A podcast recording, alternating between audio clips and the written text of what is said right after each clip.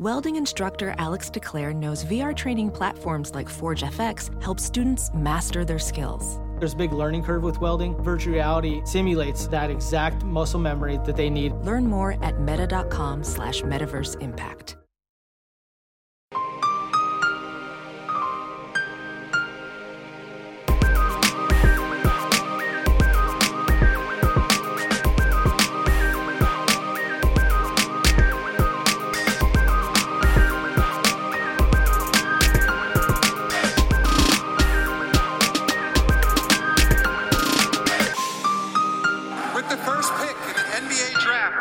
Hello and welcome to the second episode of the Prep to Pro NBA Draft Podcast. My name is Ben Pfeiffer, and I am joined, as always, by my co host Max Carlin. What's up, Ben? How are you? I'm doing well, and we have a very special guest today. We have Jackson Frank of The Athletic, Gonzaga Bulletin, other places. Jackson, how are you doing today? A very special guest. I'm honored uh, to get that label. I'm doing well. How are you guys today? I'm doing pretty well. And this episode is actually sponsored by SimpliSafe. With home security, there's two ways you can go about protecting your home. There's the traditional way where you wait weeks for a technician to do a messy installation that costs a small fortune. Or there's the other way, SimpliSafe. Simply Safe is everything you need in a home security system. It's award it's award-winning protection. Two-time winner of CNET Editor's Choice Award. All right, so Max, what are we going to talk about on today's episode? Okay, so I think um, a big word is not. It's not just a ranking of the expected values of every prospect in a class. You know, going out to 30, 60, 100, whatever it might be. Uh, there's some sort of weighting that you have to, you know, increase for for these higher end outcomes because we're talking about basketball, a sport where where you have five guys on the court at a time and, and one player is just so important for the outcome of games. So you you have to add weight to those those high end outcomes, even if they are probabilistically unlikely. Um, but in the case of the 2020 class, like these are just guys that don't have realistic high end outcomes, and the few that do, I think, have high end outcomes. It's it's just it seems really unlikely that they hit them. Um, so I think what you're seeing with some people, uh, their their philosophies are just to really eschew those those like chasing those high end outcomes and uh, quote unquote settle for for safer prospects. Um, and I think a couple guys that are that are near the top for for everyone, regardless of, of their philosophy, would be Killian Hayes, who we talked about in in depth in episode one, and Onyeka Okongwu, uh, center from USC.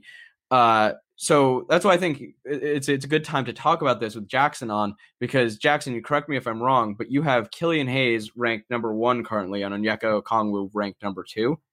Yeah, that's that's correct. And then my first tier is joined by Lamelo Ball and Anthony Edwards. Uh huh. So I guess the, the the question you know for this discussion is when is it no longer worthwhile to gamble on these these improbable high end outcomes? And in a draft as weak as this one, uh, uh, like in terms of those high end outcomes, are you willing to just to just punt on on the chance at getting a franchise player that you know one of the, the like the Knicks, for example, just absolutely need like getting Killian Hayes as a a solid plus starting point guard is not going to change their fortunes. But if Lamelo Ball or Anthony Edwards hits a 95th percentile outcome, you know that's changing the the trajectory of your franchise. Yeah, I, I think this really is one of those drafts where you have to assess how likely and realistic that 100th percentile outcome or that that top 10, top 12 player outcome is. And for me, the reason I have Okongwu and, and Hayes higher than Lamelo and Anthony Edwards is because I don't I don't buy them reaching that type of level where you can just you can you can build an entire team around them and just fill the pieces and fill the gaps there. Um, and, and, one of the things that I think was brought up maybe starting maybe months ago or so is you if you're the draft number one, you're giving that player a lot of money, and if you don't, and if the likelihood of them being a top twelve, top fifteen franchise player isn't as high in a normal draft, then that's a pretty risky gamble. We're not talking about a thing like you know look at last year where Kevin Porter Jr. People are like, well, if you take him tenth or twelfth, or whatever, he's worth that star outcome. Whereas if you're banking on Anthony Edwards, who I think is a better prospect, but you're taking him a second or third, that's a lot more money you're investing with the chance that he's a guy who is not much of a positive impact on your team through three or four years. And then you've thrown 35, 45 million dollars down the drain to an extent.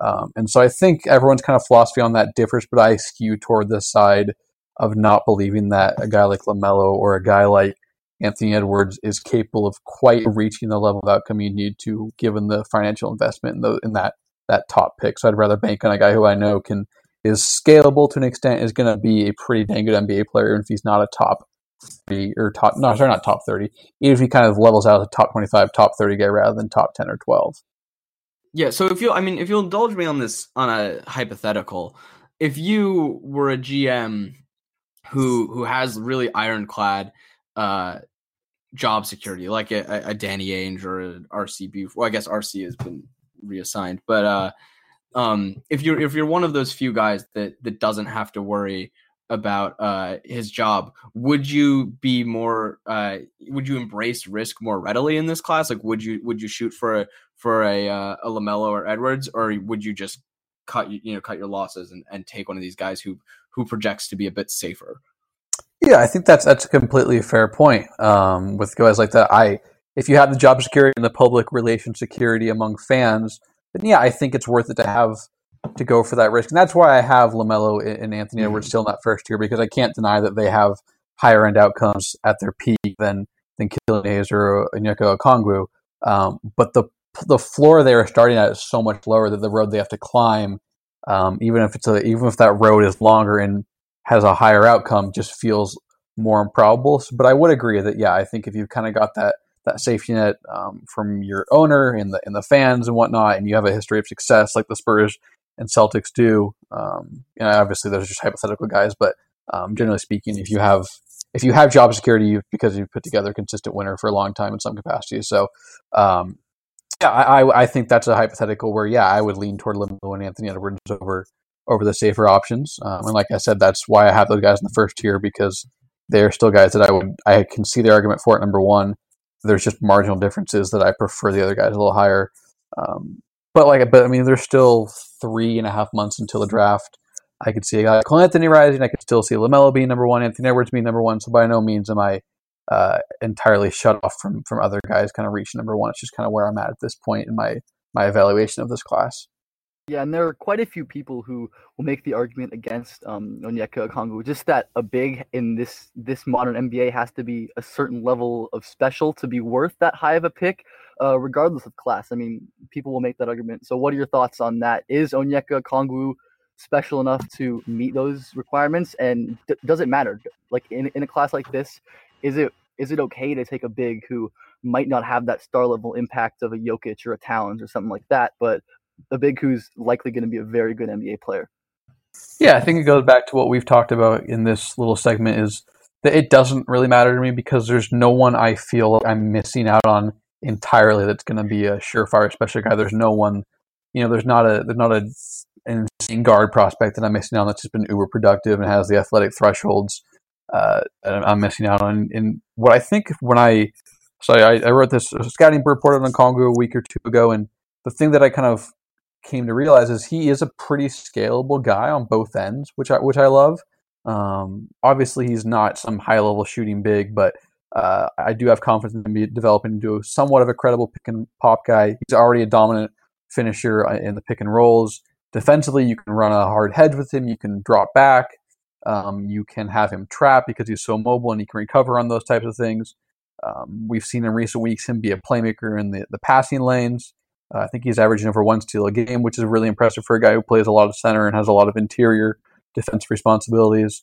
Um, so for me, I, I, just feel confident in both the talent and the way you can use them on both ends to the point that uh, I'm I don't worry too much about passing on someone uh, who could be special because I don't think the likelihood of a special player being taken ahead of him in my hypothetical board really exists that that much.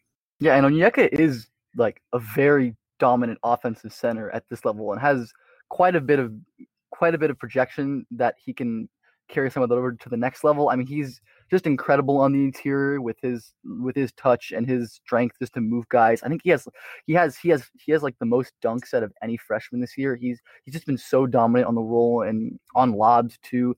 And then yeah, like like he's shooting mid 70s from the free throw line. Seems uh, like a projectable enough spot up pick and pop shooter, like you said. I mean, it's just I, I think the thing with his offensive upside is where's the passing and there's there's definitely been moments where he's had been good there, and I think he's gotten better over the season, at least a little bit. I don't know. I don't know if you agree with that. Uh, offensively, it's just like without maybe a handle or like pull up shooting just to reach the the level of like the highest impact bigs. Um, is the offensive ceiling capped there? I mean, yeah, I think to an extent, if he's not going to be someone who you can completely funnel offensive offensive game plan through, I think the language I used in my scouting report was kind of like a secondary offensive hub. Um, he's not a guy you want to rely on to run your entire offense through. Um, and I, I, would say his off or his passing has improved a little bit. Uh, we've had a couple of short roll type things. I think there was one against Utah a couple weeks back. There was one against Arizona maybe a month ago or so. Um, but for the most part, he can be kind of get the blinders on. And then he has that weak side skip pass down, but it feels like to me one of those. It's a premeditated play. Like he, someone has told him that if they double that side will be open, and a lot of times that's the pass he's making. It's resulted in some turnovers at times. Um, but I think the key for him there is if he can if he can moderately carry over the post up dominance, he's going to command a lot of gravity in, in, there, and he's he's gotten better and more willing to just the simple kick out passes. So um, you can load up a strong side shooter to make the entry pass and they double, uh, he should be pretty good there. I've liked that improvement specifically. Um, but generally speaking, I do understand the kind of the, the pushback you're offering. I think it's valid. Again, I just don't see a, a lot of guards in this class that even I could say I can run offense through. You know, a guy like Cole Anthony, great pull up shooter, but the burst just isn't there to get to the rim, and he struggled so much finishing. Granted, some of that is team context dependent, but um, he doesn't have the rim pressure, and he's also been a, a shaky decision maker at times this year. Um, you look at like Kira Lewis, who probably doesn't quite have the pull up shooting equity um, given his speed to really command gravity at the rim and from three, because teams are going to load off him a little bit and let him let him shoot at times. Um, and then Killian Hayes similarly has improved his burst and has changed direction this year, as the two of you talked about last week on your pod. But again, just probably not quite an insane pull up shooter like a Harden or a Steph or a Dame. And obviously, those are really high marks we're trying to get to, but those are kind of maybe three of the guards that you can really run an offense through and found in a high level offense around, given uh, kind of league average talent around those guys. Yeah, the thing that I wonder about that I think we're kind of dancing around is um it's something that we talked about last week how how intelligence and decision making are such foundational elements for a for a star or really any player. Um and it was something I mentioned with uh with respect to Isaiah Stewart, but I think it applies to Onyeka that I wonder about his general basketball intelligence level like when he does have these flash plays like you mentioned he he'll make these anticipatory defensive plays. There was one in, in a recent game, I forget which one it was, but he he um he got a jump on a pass and then led the break and it was incredible and like fantastic anticipation. Um but he's he does make bad decisions still defensively and very much so offensively and i think that was the case in in high school and aau too so i'm i think he's like fine in this department but from a modern big, especially offensively, you need snappy decisions. You need them on the move. You like I, I feel like he's always been a better decision maker when when he's in the post um or when he's facing up and he can see everything in front of him. But even then it's been pretty questionable. He doesn't move the ball fast enough out of doubles. So I just I wonder about I guess uh really achieving high end outcomes if he's not like pretty special uh, from the intelligence standpoint. I worry that he's that he covers a bit with physical tools just because he is he's so special getting off the ground incredibly quickly. He's pretty long. Uh, he's an incredible mover. Uh, he's got great footwork. Like all of these things, I, I worry do cover a bit for for a guy who who maybe isn't up to the top level uh, intellectually. Yeah, and yeah, I, oh, you go, Ben. Sorry. All right, so yeah, um, last week Max and I, uh, piggybacking off that point, talked about like talking about paths to upside in this class, uh, we made the point of is it more likely for Denny to develop a pull up or for Anthony Edwards to reign in his decision making? I think that's something to consider when you're thinking about drafting Onyeka Okongwu in the top five or two or three or whatever. Is is it? It seems like we kind of know what Onyeka Okongwu is going to look like um, at least to some, at least to some, to some extent. Um, most of his, most of his um, upside comes from just degree levels of, of goodness of, of shooting, of passing, things like that. But so, is it? What is the likelihood of that compared to the likelihood of, say, like I said, Anthony Edwards um, reigning in his decision making, or Lamelo Ball? Uh, greatly improving, greatly improving his strength. I mean, and how high does that likelihood have to be um, or I guess how low does it have to be to really avoid those guys instead of taking instead of taking a guy like Onyeka Okongwu? Because I mean, I think it definitely does depend on team, like we said. I mean, like like a team like the Pistons, I would say I there's really like if you think there's any likelihood of a guy like Lamelo or Anthony Edwards hitting that high high end outcome, I don't think it's worth taking a guy who's not going to hit like Onyeka. But like it's all about weighing weighing how likely that that um that upside really is. Yeah, I, so I think Max talked about kind of him being a happy decision maker out of the post. I would say I've been encouraged since kind of the start of the new year, maybe or maybe the first game I saw him improve against those doubles. I thought was the Oregon State game in Corvallis in maybe January early February. Um, so I have seen improvements there, which gives me some hope. Uh, and then also, I, I, think the post struggles I am less concerned about because I think most of his individual creation upside will come from face ups if he does hit his offensive upside because he is he doesn't have a great great upper body in terms of strength and he is six nine as a center. Um, I think he'll be kind of a post up guy at times, but I would buy most of his self creation working from those elbows and kind of the baseline and attacking face ups like that. So I, I, I understand the criticism, and I would say in general the IQ worry is probably my biggest concern, even more than the size. I think his quick leaping is going to be able to compensate for some of the size deficiencies there and lower body strength as well. Um, but similarly, if we're talking about decision making, I mean, he has a lot better decision making than even Anthony Edwards. And Anthony Edwards, obviously, more talent, more scoring upside. So I think if we're weighing that at least, I think Anthony Edwards has a longer way to go in terms of being an offensive perimeter centerpiece, decision making wise, than Okongwu do, does. And I buy him more as a scalable player, as a pick and roll guy, you know, doing his thing defensively with his athletic tools and kind of innings on that end. Um, so I understand the criticisms. I just think that the the guy that we're kind of the guy that I know Max you really like Anthony Edwards and Ben obviously you're fairly high on him as well. I just struggle to. I've seen so many boneheaded plays as an offensive centerpiece for me to really buy into that. If we're talking decision making and kind of general uh, IQ as an offensive uh, hub, I guess. Yeah, I definitely. Yeah, I mean, agree. Oh, go go. Max. Yeah, I mean, I'll I'll defend Edwards a little bit. I think the fruit is just it hangs very low for him uh, because I like I, I I don't entirely view him as an offensive centerpiece. I think that you do want someone else running the show uh, alongside him.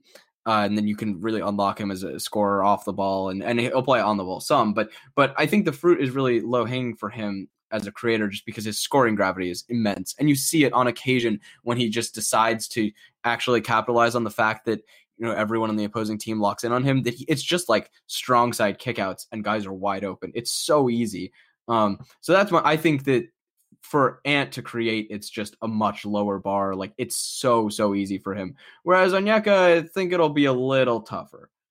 Yeah, and I think Anthony Edwards' scalability does get kind of underrated because he like the one thing that he's consistently done well this this year. We talked about it last week is that he is quite good off the ball. I mean, besides just timing his cuts and using his has using his athleticism to get behind the defense and score when he's there, he is quite good attacking off the catch. And I think that's where his passing might be at its best too. Because I I recently just watched the Florida game from last night, and he attacked off the ball quite a bit in that game, and the passing was really good there. I mean, he had a play where he where he I think he had multiple plays where he maybe would help would step up because you got to step up when Anthony Edwards is running at you, and he'll drop it off uh, with a bounce pass or something like that.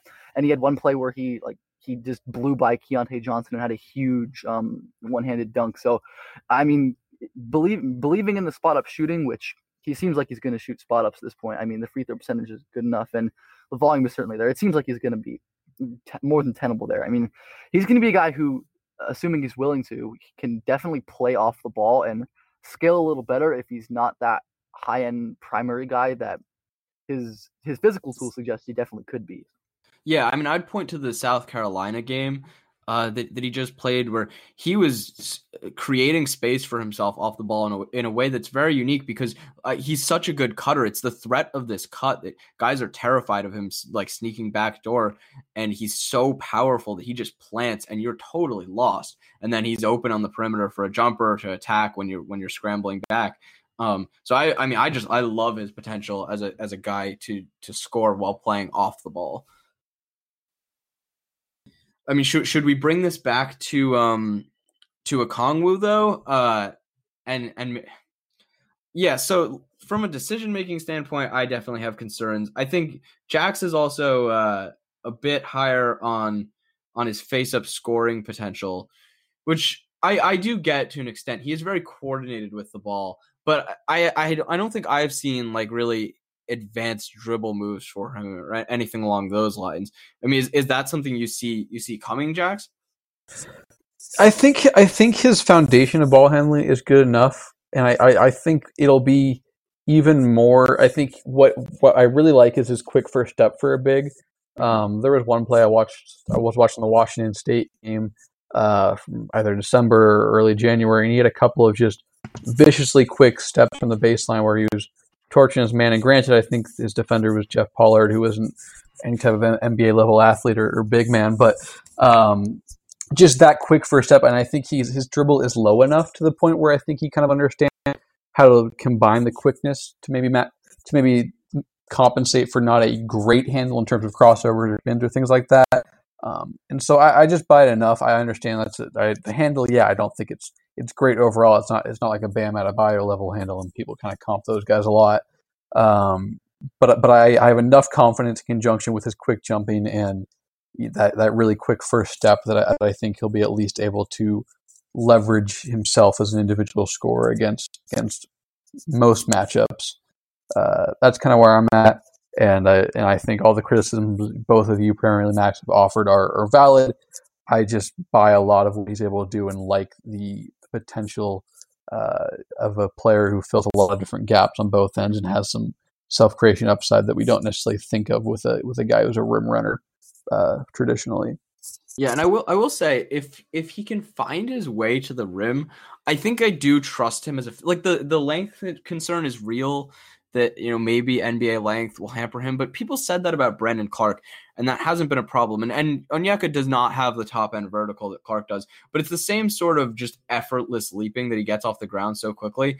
And I think that these guys who know how to maneuver on the interior have pretty translatable interior scoring, and I think that's very much the case for Onyeka. Where you'll see it in the in the post, he has I, would say very good footwork, um, but you see it in in unstructured situations too, where he'll get an offensive rebound, and he just seems to have some some like preternatural sense for just how to maneuver on the interior, a great just feel for for where to put his feet.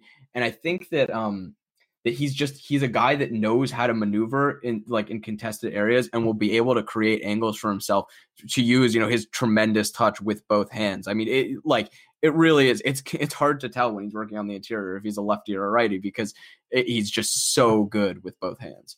Yeah and that like i said th- that touch with both hands is just ridiculous. I mean it seems like he's probably going to shoot for that reason. I mean I, I, it seems hard for me to buy that he won't be at least like a passable spot up shooter, which is definitely like a very important consideration here. That if he can just like hit pick and pops, hit, hit pick and pop threes, um, just like if he can space, that's that's so big for his upside. I mean, just just having having in conjunction with his ability, he, he's going to have the score at the rim. I mean, just being able to space like that is going to be huge for him. So. Yeah, I would say for me, like I am more confident in him being a pretty good shooter for his own scoring upside than I am him really, really commanding significant respect, which maybe is working against my own argument here. But he does have a little bit of a slow release, and he kind of brings the ball out his face. Um, but I don't think it's something that necessarily hinders him from an ability to make threes. It might be something where defenses aren't as quick to close out.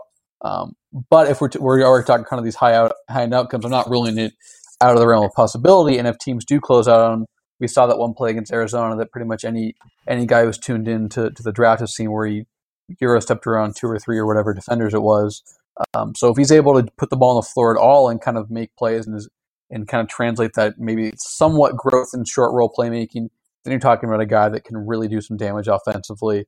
Um, and I think that's kind of the place you would reach if he would reach if he if he ascends to his 80th, 90th, 100 percentile out, outcome, which a lot of what is what we've we've talked about so far.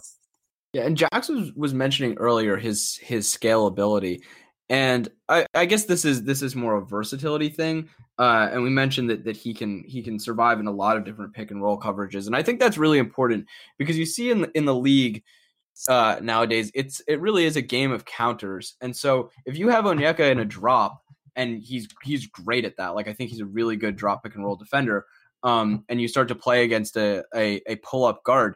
You don't need to bench Onyeka Okongwu when that happens. You can start switching, you can start hedging, you can do whatever because he's mobile, he is big, he is quick off the ground. Like he can he can survive or not survive, he can thrive in in a wide array of coverages, and I think that will just make life very easy on on whoever is coaching him. Yeah, defensive, um, just defense in general for Onyeka is far from a worry of mine. I mean, like you said, that versatility, his feet, his feet, and his just his hip turns, changing directions with guards are just so good. I think in the Marquette game earlier in the year, there was a play where he went under like two screens and stayed with Marcus Howard and blocked his I don't know if it was Marcus Howard, but and like blocked his floater. I mean, he's just ridiculously quick for a guy at his size, and he's so nimble, uh, moving north south and drop defense. So I think really is an advantage for him. I mean, he can he can track back and break up lobs as well as he can step up to stop pull up shooters. And like you said, I think he's he's just going to be so so insertable into any defensive system a guy wants to run. I mean, you don't want to play him at the four because, but I think if you had to in a pinch, he could even make that work too. I mean, I mean, he's got that level of mobility that he's going to be able to stick with some guys in a softer, less like less, res- I guess, a defense where he's less responsible for guarding on the perimeter. So, yeah, Yeah, and and I I think, think oh, you go ahead. One of the things that I- is really impressive for me is, you know, a lot of times we talk about team context. You know, a guy like Anthony Edwards, Georgia's not very good. UNC, Cole they're not very good. Con- like USC is not a very good team, and he is still incredibly dominant. That's more of a, a broad idea, but I think there is some general validity to the idea. He's been so productive for a freshman big man, and he does like doesn't really have anyone who's a pretty good pick and roll player. Ethan, Ethan Anderson's okay, but I think his decision making isn't anywhere close to what you'd want from a lead guard. And then there's like games where they just or sequences and games where they just kind of forget about him in the post. Like they'll lose games because they don't throw him the ball in the post for six straight possessions. Um, and so that generally his able his ability to thrive despite a suboptimal team context is something that's really impressed me and put up pretty historic numbers in terms of his his BPM and things like that, and just be so efficient and average 16 and 9 and 2 and 1 or whatever. It really impressed me. I mean, that's just kind of a broad thing, but it still carries a little bit of weight for me in terms of how I evaluate him as an overall player. Well, I think the production is important though, and and some of it stems from motor. He is a really really good motor, and he probably doesn't get enough credit for it because of like his posture is very um I don't know, it's not it's not imposing. It doesn't really look like he's he's always 100% engaged. And I think that that was something that kind of fooled me watching him in high school and AAU where where it seemed like he didn't always care because of just like how he physically carries himself but i don't think that was the case i think that that was that was an aesthetic bias there um where this guy actually plays incredibly hard like he's a beast on the offensive glass uh he's he just is a guy who tries really really hard and for big men I mean, that matters a ton yeah, I mean, he's gonna, he- yeah, he, he- like you said, he's not a guy who's gonna. I mean, he has mental lapses. I mean, he, he- he's definitely not perfect in his pick and roll positioning, and he has like a few, like yeah, uh, like I think we said. I think um he's not that. He's an instinctual rim protector, but he's not as elite as he might seem, just because his he's so incredibly quick off the ground, and he just covers so much ground as a rim protector. But yeah, he he really tries, and he he flies across the across the interior, and he he is gonna he his that motor is really good. yeah i mean we, we've addressed Onyeka in, in pretty solid depth uh should should we move on to um to the guys that have that have caught our eye recently Yeah, I think so. And before we do that, let me just say that we are again sponsored by SimpliSafe. Go to simplisafe.com/team today, and you'll get free shipping and a 60-day risk-free trial. You've got nothing to lose. Go now and be sure you go to simplisafe.com/team. That is simply that is simplisafe.com/team. So, all right, now yeah, let's move on to some guys that have been catching our eye lately on film. So, Max, why don't you go first?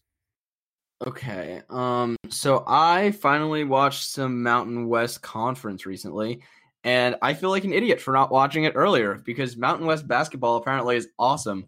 Um I guess I'll start with um I'll start with the Boise State guys. Uh so my uh, the reason I, I wanted to watch Boise State was uh Derrick Alston who was showing up in lots of stats queries and he's a six nine or six eight forward who can theoretically dribble, pass, and shoot. Um, but the guy that popped to me when I was watching Boise State was Justinian Jessup. He's a senior listed at six seven. There is no way in hell that that man is six seven. Uh, probably like a six five, six six, super skinny off guard. But my lord, he can shoot. Um, just gorgeous lefty mechanics, super compact and quick. Uh, but what's interesting is he, he's got some ancillary skills to him. Uh, he can create some space off the dribble. He can like string together a through the legs and a step back and make some guys look really silly. Uh, he can pass a little bit out of pick and roll. Not wild about his decisions, but he's not going to be doing that in the NBA. And just as a guy who who can be trusted to to make decisions, uh, you know, attacking closeouts and whatnot, uh, I think he he can be good in that role. Uh, like I mentioned, it physically it's it's bad. Uh, he's a senior. He's really skinny. He's incredibly slow. Uh, I don't know about wingspan, but uh, I mean, in spite of that, he's a pretty competent college defender. I would say. Uh, like it will be a problem in the NBA, but uh, he is smart. He he knows he knows what he's doing. He beats guys to spots. Like he, he's fine in college. That there's no way that translates. He also, for a senior, is um is pretty young. He he's 21 until till the end of May, I think. Uh, and just I, I think that there might be an element potentially of low hanging fruit with him uh, with respect to the strength because Boise State seems to have a lot of these older guys that are still really physically underdeveloped, and maybe that's just selection bias that their their recruits are are you know lesser uh, lesser physically and and aren't capable of adding that mass. But I do wonder if you get him into an NBA strength and conditioning program, if he's a guy who can bulk up uh, to the point where you can make use of this just like ridiculous off-screen shooting and off the dribble shooting because uh, you know he's got he's got some size, he's got some ancillary skills, and he's got ridiculous shooting, and that that is a very very valuable com- uh, combination in the NBA. Yeah, and you mentioned Derrick Alston as the pass dribble shoot guy. When the real pass dribble shoot guy is Jessup. I mean, yeah, Alston can't really shoot, and he and he's a, a fine passer, but he's got quite a few limitations there. But as as Jessup's got got all three for sure. And you mentioned that you didn't love his decision making. I was actually pretty high, um, a little bit higher on his decision making. It seems like than you, um, especially in the Boise State at Utah State game. I know you watched the other Boise State Utah State game. Mm-hmm. At least in that one, um, his decision making was pretty great. Um, there was a play that stood out to me. There was I think two seconds left on the clock. He was double teamed and he and he passed back for a wide open three that the guy didn't shoot for whatever reason. But he he really did seem to hunt the right shot, and which is funny because a lot of the time the best shot they're going to get is just Jessup shooting because of how incredible a shooter he is. I mean, also like I wanted to ask you about what you think about his his free throw jump because he's at 95% this year, which is wild. But in his th- first three seasons of college, he didn't eclipse uh 80% once. So what do you make of that? I mean, he the shooting seems very, very legit on tape, so I don't think he's worried about that. But what do you make about such a drastic free throw percentage jump like that? Yeah, I mean, I'd definitely be skeptical. The thing is, he's always just been a very low free throw attempt guy, and I, I mean, just watching that shot, it's gorgeous. It seems like he's a bit of a of a streak shooter, but I mean, I trust those mechanics; they're really pretty. Um, and it's funny that you mentioned that, that he was good out of traps because the one of the things that I noticed was that he was I have in my notes a couple times that he was trapped and it was just like truly horrific like threw the ball directly to the other team. It's really funny just it shows you that you know, your sample of games it drastically affects your your uh, impression of a guy. This is why we watch games. yeah. yeah. Um, so I've I've seen a little bit of Jessup. I would note you say you talk about the free throw thing. The fact that he's up to 95% got his career percentage over 82 uh, and so he was at 41 from 382 from the free throw line. That's a guy who's just given his mechanics to as a guy who's going to shoot. So, like Max said, really small sample, but it's just over like 100 career attempts going into his senior year. Now he's up over 82% for his career. So, in conjunction with the three point percentage of the mechanic, that's a guy who's just wherever he ends up in the league, uh, in whatever league he ends up, that's a guy who's going to be a, a, really good shooter. So, yeah, I have. Uh, I, I, wouldn't really worry about no it. No doubt that Jessup's going to shoot. I, I think at least. Should should we give Alston a bit more uh, time than just saying that we don't like him? I mean, yeah, I, I I saw someone on Twitter. I can't remember who it was. Was like saw that they bought him over Jaden McDaniels, and it was it was it was Francis uh, It was been thrifty suggesting that maybe you could make the case, Yeah. which I, I disagree Right, with yeah. pretty Francis, strongly. great, smart guy. Do very disagree. As I mean, as much as I think all three of us are on the anti Jaden train, but at least Jaden is bigger. It's just saying something, and is probably a better defender. I- mean, when Jaden's bigger Oh, definitely. than you, yeah, Definitely for sure a better defender. I mean, when Jaden's bigger than you, you you know you've got an issue. And I just Alston, he's just so skinny, and the awareness is so poor on defense. Like I just he he seems totally untenable to me there. I mean, you mentioned the the, the strength and conditioning, but that, I mean that's not something I'm willing to bet on with anything more than like a, a uh like a two way flyer for him. I mean, Yeah, I mean his his awareness is like Rui esque at times, where he'll just he'll watch guys just go right by him to the rim. Uh, I I would like at, at very first when I when I tuned in, I was like, okay, this guy is six nine and hand, handling and pick and roll like this. This is pretty interesting. Um, but the more I watched, the, the more I was out on him. Um, like what what I will say for the for the passing is he does have these. He'll run pick and roll and he'll he'll dime up the weak side or he'll hit like a lifting shooter on the wing, and it looks really impressive. But I'm a little suspicious that these are uh, was something that Jackson was, was talking about a little earlier, where they're, they're like drilled in. I when I, Ben and I were talking uh, before the show, and I called them learned reads, where someone just tells you. You, you know, you do X and the corner is going to be open and just throw it over there and you don't really need to like check or, or manipulate or anything like that. And I think that's becoming increasingly common uh, and I had a couple clips up up on Twitter of of Alston uh, making some pretty impressive pick and roll passes, but at least like one of them was very clearly scripted, where there was there was Jessup coming off of a, a pin down on the weak side, and he was clearly supposed to hit him hit him lifting to the wing. Um, so I think that his passing is a little fake. Uh, like there's some functionality there, but uh, I don't I don't entirely buy it as like some out some some outlier skill. And I feel like the the lack of functionality also applies to his dribbling because he can actually create space off the dribble, uh, like in some at sometimes like in a really impressive manner. But uh, he can't do anything with it. His shot is too slow. And I mean, for that matter, I don't buy the shot at all. It's like set like way behind his head, and uh, is really just like a slingshot with his arms. So he's a theoretical dribble pass shoot guy who I'm not entirely sure can do any of the three. Um, so he, you know, he he might be a guy worth taking a look at. There are not a lot of guys who are six eight, six nine, and can sort of dribble, sort of pass, and sort of shoot. Um, but to me, there are just a lot of guys who are who are better bets in this yeah, class. and I'll make I'll make one more quick point on the passing. I think both of us, um, like we watched Max and I at least watched three games in total. I don't know. You can comment on this, Jackson. I don't think either of us have ever seen him hit the roll in the pick and roll.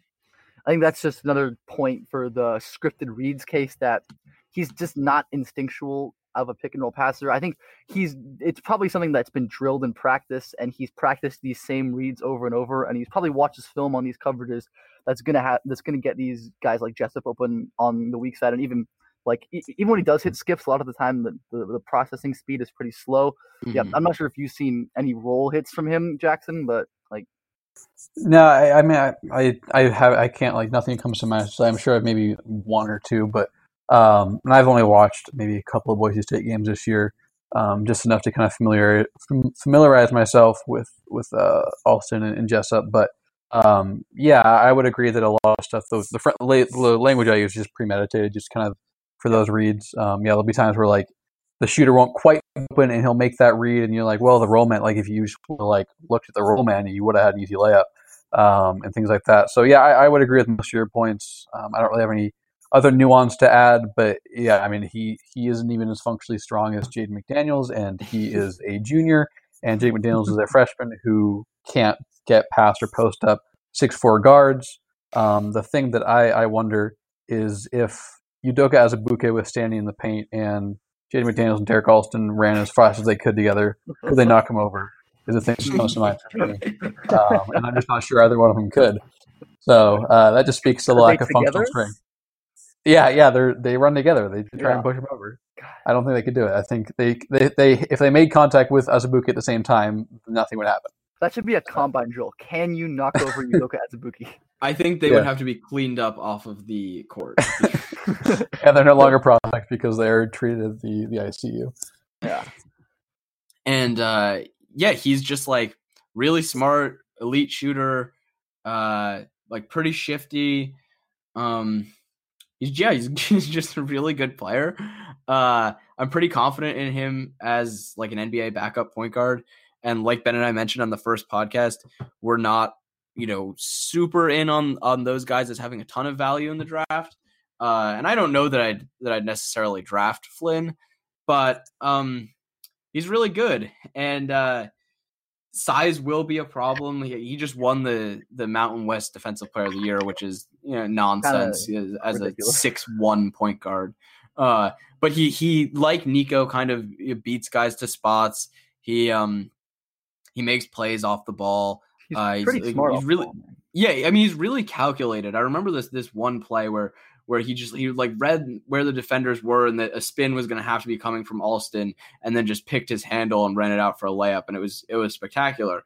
Um, oh, and uh, how could I forget his his runner game is like best in college basketball. It's so so good. His touch is amazing, and he's really crafty with it. Like there was this one this one clip that I had from uh, I think Fresno State game where he he he dips his shoulder and he he knocks the guy back and the guy is off balance and can't jump and he he ta- you know does that in conjunction with taking off and there's just no way to contest his his runner even though he's six one and it's an it's an easy two for him. Uh, he's highly efficient on those on a good volume. Uh, so yeah, I, I think he's going to work in the league as a as a backup point guard and and uh, just also just enjoy watching him play. He's just a really really fun guy to watch play basketball. Yeah, and Malachi. Yeah, I- Oh, he's a joy. Uh, yeah, I don't have I don't have much on that. I think you hit a lot of it, but yeah, really good passer. Um, the shooting indicators are awesome. Uh, really good pull up shooter. I and I think that you talk about kind of the spin move. I was watching the Utah State game last night, and there was a move where uh, Neemias tried to like he, who obviously is a very slow mover and processor, but um, like spun and Flynn just timed the, the rotation perfectly and snagged the steal and went down and hit a pull up three. Um, so yeah, he's been really fun to watch this year, and and I would agree that yeah, I, I, I buy a lot of his just being a good solid ball handler you can trust. Um, he has a three to one assist to turnover ratio this year. Um, that bears out on film too. It's not like he's and he, he takes risky passes too. It's not like he's just making the simple passes and trying to preserve his his numbers or anything. Um, so yeah, I've been really impressed with him, and um, I think the burst is probably good enough in certain cases to get to the rim. I, I don't think it's anything exquisite. You guys talked about Tyler Terry last Tyrell Terry last week. Talk about Nico Mannion a little bit. I think it's definitely better than both of those guys. So I at least I at least him envision having some pick and roll diversity. Not just going to be a guy who relies entirely on the pull up or hitting the hitting the roll man of the weak side shooter. He's going to be able to get to the rim a little bit. Um, Yeah. pick and roll, which is valuable. Yeah, and I think he's like to make up for that burst. He's really technically pretty great as a driver. He gets super low to the ground on his crossover. He's great at using his shoulder to kind of leverage guys and get by them and get to his spots. And he, I mean, as long as he can get to that runner, like you said, he's he's so good with that runner. I mean, he's shooting um 40 he's shooting 44.2% on 43 runners. So not a small sample. Quite good and like you said the touch and like he's got legit deep range too. I don't think that's been mentioned. He hit like a couple catch and shoot threes at 30 or so feet in the game in the one game I watched. So yeah, I, he seems super super viable as a backup point guard. It's just I'm not sure I really buy him as much more than that, and I guess that's why I'd probably be lower on him. My like kind of crazy galaxy brain take is I think I'd I, I think I'd rather have Matt Mitchell as a long term prospect um, than Malachi Flynn. I don't know what you think about that. He's a funky guy. I don't. He's just like kind of weird, and uh, he can kind of hit those little like mid range step backs, and he's strong enough as a driver. Um, I don't have a great feel for his defense yet, for whatever reason, uh, which doesn't quite really pop negatively or positively for me. But uh, yeah, Matt Mitchell is definitely interesting to an extent. But the one thing I will add about Flynn is even though he's six one, I do kind of like his frame. I feel like he has pretty wide shoulders. I feel like he uses his like that that width up top to at least kind of get to his spots at times against guys who maybe will kind of stay in front of him. Um, but yeah, just come back to Mitchell. He's he's funky. I don't have a ton to add other than kind of I like a step back in this game, even though he's kind of unorthodox with it, but can dribble well enough at his size that um, enough to be intrigued and continue watching uh, and following him specifically as I as I watch uh, Flynn and San Diego State the rest of the, the rest of the year and up until the draft. Yeah, I'll say I agree on the frame point. He's definitely pretty sturdy, is the word I'd say, and I think Yeah, that helps him on his drives too. I mean, comparing him to a guy like Terry, who I don't know if I agree that like from a like like I can catch, I think Terry's burst is pretty comparable, but he's so weak in the lower body that he just gets knocked off the ball and knocked off his path by guys. Where Malachi's got got the lower body strength to kind of holds up and he's bumped. So I think that's a big part of his driving game. And yeah, um, Matt Mitchell, I mean, he's he's so he's so funny. Like jokingly, you said in in the pre-recording that he's like if you gave PJ Tucker like a pull up, but I mean, he's he, I, that's obviously not. Yeah, just not- just frame wise for anyone Yeah, who's yeah, not, not no, actually yeah. team defense wise, not nearly like as that. good as PJ Tucker, don't worry. But yeah, I mean, he's just like with his. I mean, he moves really well, and even though he's pretty pudgy, and we love our fat upside guys. I mean, if he can turn some of that, turn some of that pudge into legit, legit muscle, that's athletic improvement. I like this passing play when I watched his handling coordination in the open floor was really good. He brought out the ball very often, but whenever he got into a tight space, he'd turn the ball over. I think he must have had like five ball controls. Yeah, it can be a little, little uh, Yeah. Um, long term, Matt Mitchell is a guy to watch. Yeah, I I mean, interested because he's at forty percent from three this year and eighty six percent of the line. So, so when he comes back, it'll be interesting to see if that's actually sustainable. If he kind of falls back to his median of thirty six and eighty from three point range and from the line. Yeah, and he is, despite being, I mean, he is he is quite pudgy. Um, but despite that, he's really nimble. Like he he's light on his feet. He moves well. So I do wonder if if he could ever get the weight under control. Uh, it, it is interesting to think what he could be, especially if he can harness that into strength. Because I mean, he's already he's really like strong right now. Like he'll dislodge guys on drives. Um, I'm interested long term. This year, I think Flynn is definitely a better prospect Yeah. and I think long term, I'd still I'd still take Flynn because I I do I do think Flynn is going to be a player in the league. Um, but yeah, Mitchell he's he's an intriguing long term guy for sure. And we should say long term is just twenty twenty one because he is a junior. Yeah, so Yeah, so it's true. not that long. it's though. just fifteen months away or whatever. But yeah, still, I mean, long term in this in the sense we're talking about. All right, so why don't we move on to Jackson? Is there a guy that you would like to share that you've been watching recently that you want to talk about? Yeah, the the guy that I've been a fan of for probably a few months now, and I know I'm not the first on the bandwagon or anything, is uh, TCU senior guard Desmond Bane. Um, the easiest way to, before I dive in is just a really really good basketball player. Um, he's in his senior year, like I said, 43% from three uh, for his career, 80% from the line. Uh, he has a three point rate of uh, let me grab it here of uh, 43%, almost 44%. So he's shooting a lot of them, and he's an on, he's doing a lot of on the ball. So you know he's not necessarily he has a pretty good shot profile there. Um, really good uh, pick and roll passer, a lot of craft there. Can make the weak side skips um, because he's a really strong player, so he's able to kind of rifle those passes across the the court.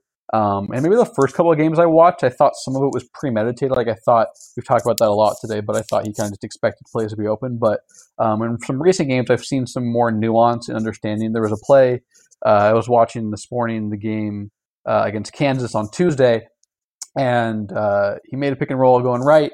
Devon Dotson uh, crashed down to tag of the roller, and the way he, the way Bane like, he put his arm angle at this this spot that would make it seem like he's going to throw a really far pass across the court, and so Dotson started retreating back to the shooter, his man, and then Bane just dropped it off to the roller and it was an easy dunk or layup or something, uh, which to me was just really impressive because for a while I had maybe kind of thought, like I said, a lot of it was just kind of learned plays. Um, but that type of thing to put his arm at this angle that would suggest he's going to throw one pass to trick a smart off-ball and team defender like Devon Dotson the way he did really stood out to me. So Bane's a guy I buy as a secondary ball handler um, because he can make those passes. He's a really good pick and roll guy. Uh, ranks in the 93rd percentile as an off the dribble shooter this year, according to Synergy. He's at 43% from three for his career um, in four years. Um, is pretty slow as a player and can't really jump and is very right hand dominant. Um, but he does so many things well as an off the dribble shooter and so good at kind of getting craft, being crafty and getting open off the dribble. Um, and has fairly solid off screens and off movement as well. That I buy him as a guy I have uh, ranked 20th on my board.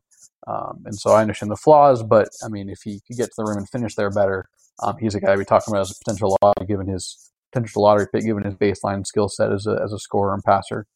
Yeah, and I'll say I I have been a bit lower on his overall decision making and the passing. I haven't seen as much of that, but I will defer to the numbers. I mean, plus assist to turnover, plus one um, ATO every year, 1.7 this year, and I'll definitely defer to you guys who've watched more. I mean, definitely those flashes of pick and roll potency are there, and he's just such a ridiculous shooter. I mean, he's uh, 93rd percentile in off 93rd percentile in off triple jumpers per synergy.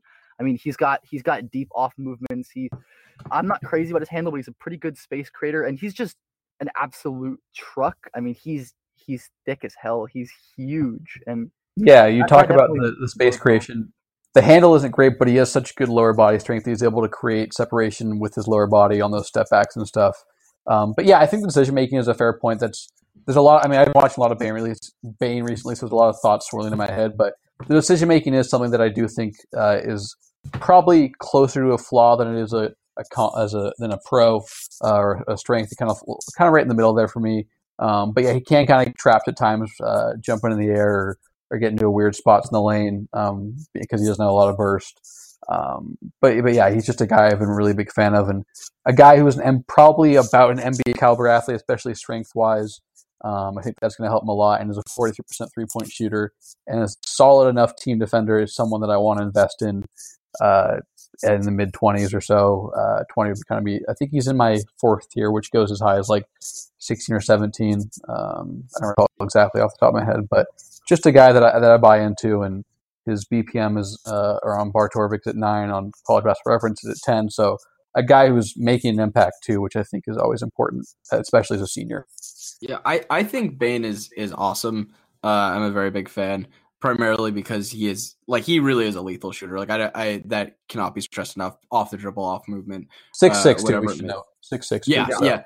I will say I don't think the strength is as functional as it looks. You know, he's not a guy that's dominant around the rim. You know, he's not Isaac Okoro, like dislodging guys at the rim and finishing like a beast. Um, so I think that that's a little deceptive when you just look at him. He doesn't really play how you'd think uh, when you look at him. Nonetheless, I really like him. I think he's going to be an NBA player. And uh, th- I mean, he's just like he's about as good a shooting bet as there is. I Yeah, will. mean- I will add that. Yeah, so the, the strength thing I think is is very much warranted. Uh, yeah, he's a little more aesthetically strong than functionally, but the thing I think he does use his strength well is in those pick and rolls. Even though he's not super quick, he's able to use a screen and get the defender on his hip, and then once he can create any sort sort of shift in the defense, he has those skip passes down and that manipulation down. That's the place I think I see his strength manifest the most on the ball. In addition to those step backs I alluded to earlier. Um, but yeah, it's not. He, I mean, he looks gigantic, but he isn't quite. He's not where he's nowhere near as functionally, functionally strong as a guy like Grant Williams. Yeah. Um, I mean, that are you thinking- obviously can. Are you thinking like Carson Edwards style space creation where he can where he can really just like especially well I mean I guess not I mean it, it has been in the mid range mostly where he can he just like really throws guys off of him with just like he's just this massive human being and, and it creates space in a in a weird way that you don't usually see. Yeah, that that's kind of what I envision. Um, but then I, the the strength I, I think that I'm trying to get at, or the point I'm trying to make about it is I think he has some on ball potential because he is six six and is able to use that size to kind of hold off defenders even if he's not super bursty or twitchy. Mhm. Um, and obviously, yeah, I mean, I was super high on Carson Edwards. Hasn't looked well at all this year uh, so far. But obviously, Bane is a a, a lot taller. Um, Very different a shorter wingspan, unfortunately, than Carson Edwards. But um, the sheer ability to be taller and he has a pretty high release point, which I think helps as well. Um, and is pretty succinct in the mechanics. So um, yeah, a lot to like about Bane. Uh, I understand maybe people being a little lower, but um, if you're an NBA draft guy and you're or NBA draft person, you're listening to this and haven't watched any of him, he's someone I would definitely recommend because he has a lot of potential as a top 30 guy. Yeah, and one quick last point. Um, you mentioned um, being high on his on ball because of the strength. I was actually going to make a point of being higher on his off ball because of his strength. Because I think a, a- like a lot of his issues with getting to the rim are just not being wild about his burst and his handle because he can't really get to spots where he can use his strength to dislodge guys. But when he's able to run off movement and force hard closeouts and attack that way, he- he- he's going to be able to get free runs into guys and just be able to use his strength to get into guys that way where he can build up momentum and kind of just plow through guys because there's a, a lot of defenders just aren't going to be able to handle him when he gets there and that's definitely going to be uh, yeah yeah I think his utility is really going to be as just this this awesome off ball shooter with um some some secondary playmaking or tertiary playmaking equity and who can hopefully finish better than he has in college so yeah Yeah, Right, I'm um, not. Yeah, I'm not like. I don't think he's going to be a huge on ball guy, but I think there's enough there, and like, I mean, I have him twentieth, so I'm not. It's not like I have him eleventh, and I'm like, oh, I need him to run the offense a lot. But yeah, I think there's enough there where he can uh, with the pull up and at least get guys on his hip in pick and roll situations that he can have some type of on ball value. Um, but I would agree that most of his value is going to come off the ball. Um, seems like we all like him, which I think means he's probably like our second range prospect at this point, which is great. yeah. All right, so I wanted to talk about Jalen Smith, uh, Maryland sophomore big, and I wanted to talk about him kind of separating himself from the pack of replaceable, kind of basic uh, rim runner big types, and that's the thing we talked about. I think last episode we touched on, and we'll continue to continue to harp on this in the future. Just just valuing these replaceable uh, big guys who who can maybe protect the rim a bit, uh, rim run. There's just so many of them um, in the undrafted pool on the free agent market. You can go to the EuroLeague and get these guys. So when you're looking at drafting bigs in like the second round, um, if you're going to spend that kind of draft capital on uh, a big man over someone like a wing who like getting wings on team friendly contracts is huge. You wanted to have some sort of special skill. And Jalen Smith has shown that this year. And he's the perimeter skill improvement he's shown this year is pretty wild. I mean, he's 6'10 and he's shown some pretty legit off movement shooting as well as some ball handling and passing. I mean, he's sprinting off movement to his left and his right and, and hitting threes. And and there was one play that really stood out uh, against Michigan State. I was watching the other day where he um they ran a blob and Jalen Smith uh, goes to the corner.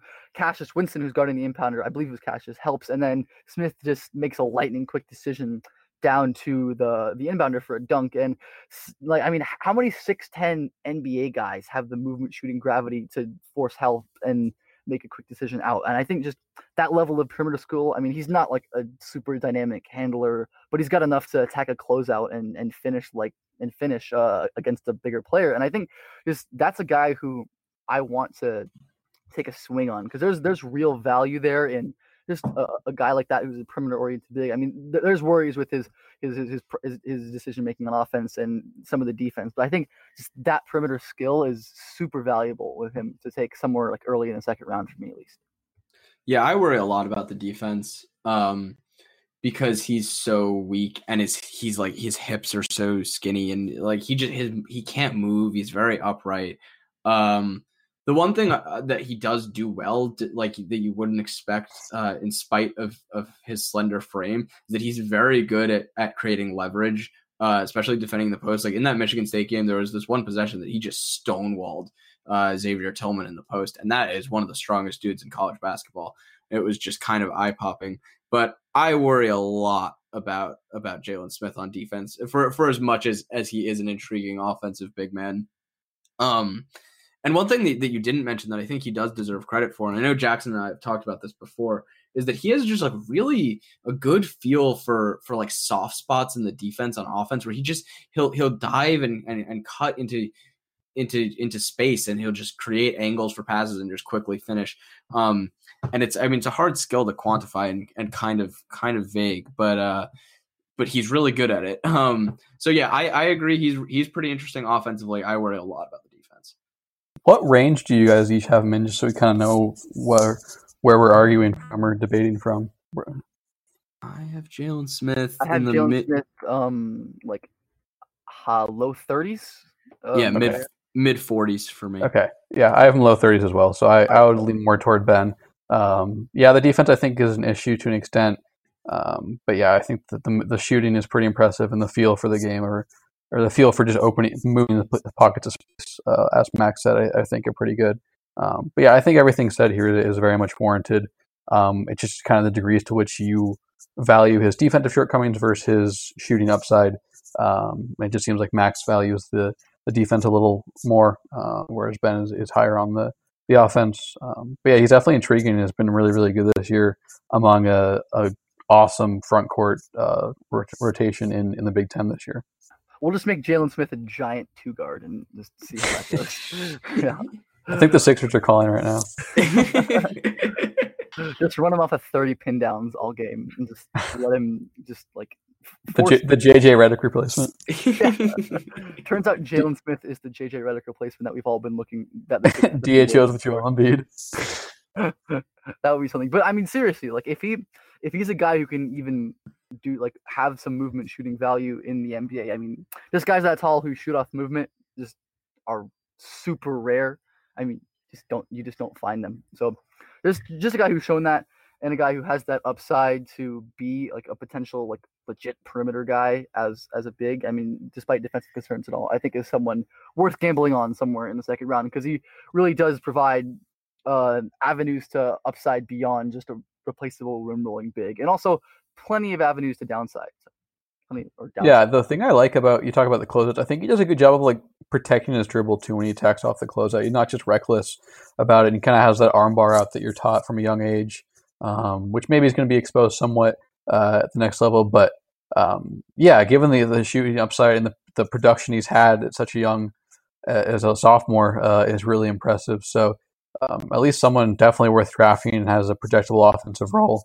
Um, it's just a matter of how valuable that is versus the defense. Um, like I've said, I lean more toward the offense being being valuable and kind of that maybe a sixth or seventh man role or fourth or fifth starter.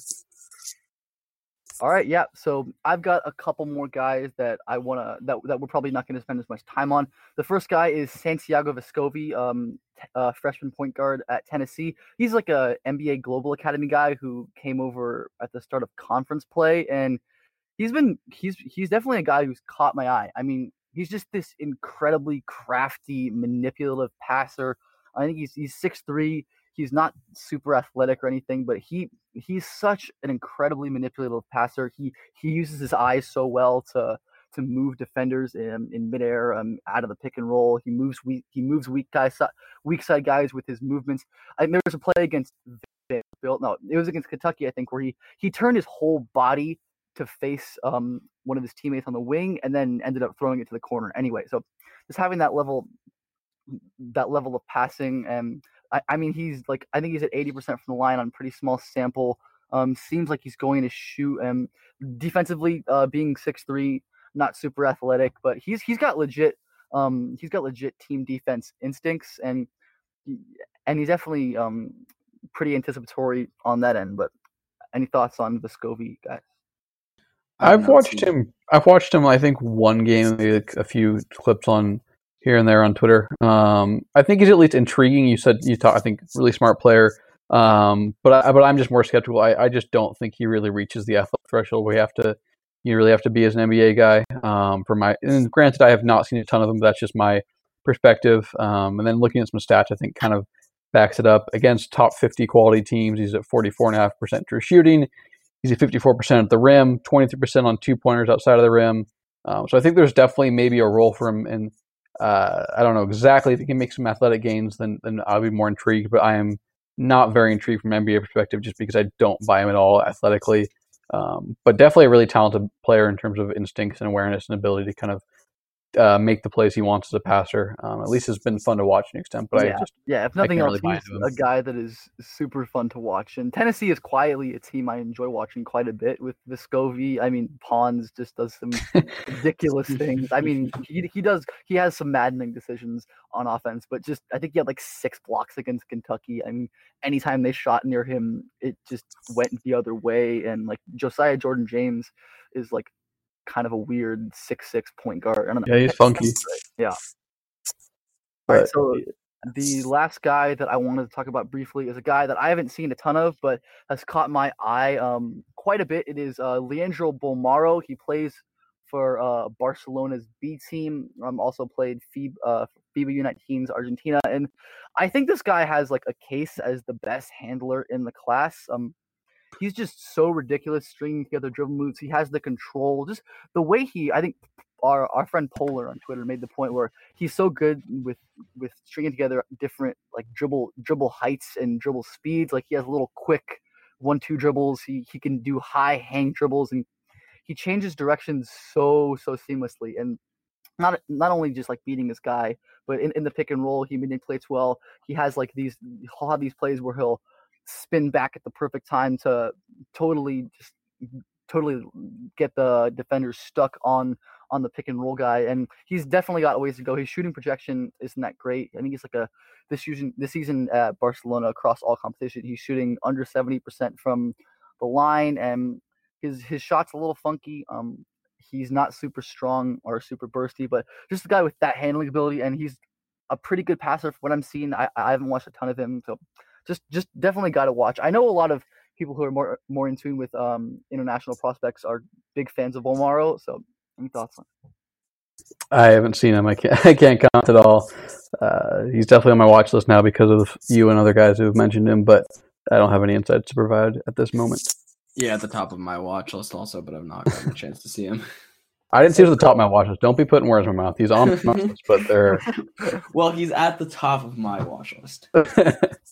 Yeah, he's definitely at least intriguing to, to get me to watch, given all the other players that exist in the basketball world. All right. So, anybody else either of you guys would like to touch on? No, I think I think that covers it. I think we've we've touched on enough guys that have no chance of being drafted. Yeah, that's that's going to be um, a theme with this, this podcast. I tend, I expect. So yeah, thank you guys so much for tuning in to episode two. Jackson, it was awesome. Thank you so much for coming on and indulging us with your with your draft takes. Yeah, thanks I- for having me on, guys. It's it's, it's fun to uh, come on here and, and talk about this type of stuff. Jackson, do you have anything you'd like to plug? Um, you can find my NBA written content, NBA draft written content at uh, FanSided of Step Back and uh, Dime UPROXX. I'll have something on Isaac Okoro hopefully in the next week or so. Um, if you're an Okoro fan, I don't know if I would read it. It'll be a little less uh, enthusiastic of him. Um, but nonetheless, you can find my work there, and then you can find me posting clips aimlessly into the night on Twitter at Jack Frank underscore JJF. Yeah, it's and you crazy can how draft follow- Twitter. Sorry, go. You can follow the pod at uh, Prep to Pro uh, Pod, Prep to Pro Pod on Twitter. You can follow me at Max A Carlin, where I will also be posting clips until two, three, perhaps even four a.m. and you you can follow Ben at Ben underscore Pfeiffer underscore. Yeah. Once you guys cater the international market, those clips won't be in, our clips won't be in the middle of the night. They'll be middle of the day for people overseas. So that's the next step for uh, for our brand. Yeah, I guess we got to pivot to to international hoops exclusively. Yeah, so we will definitely cover that at some point in the future, as we will. Okay, well, thank you, Jackson, and uh, we'll talk to you guys uh, next week. See you guys.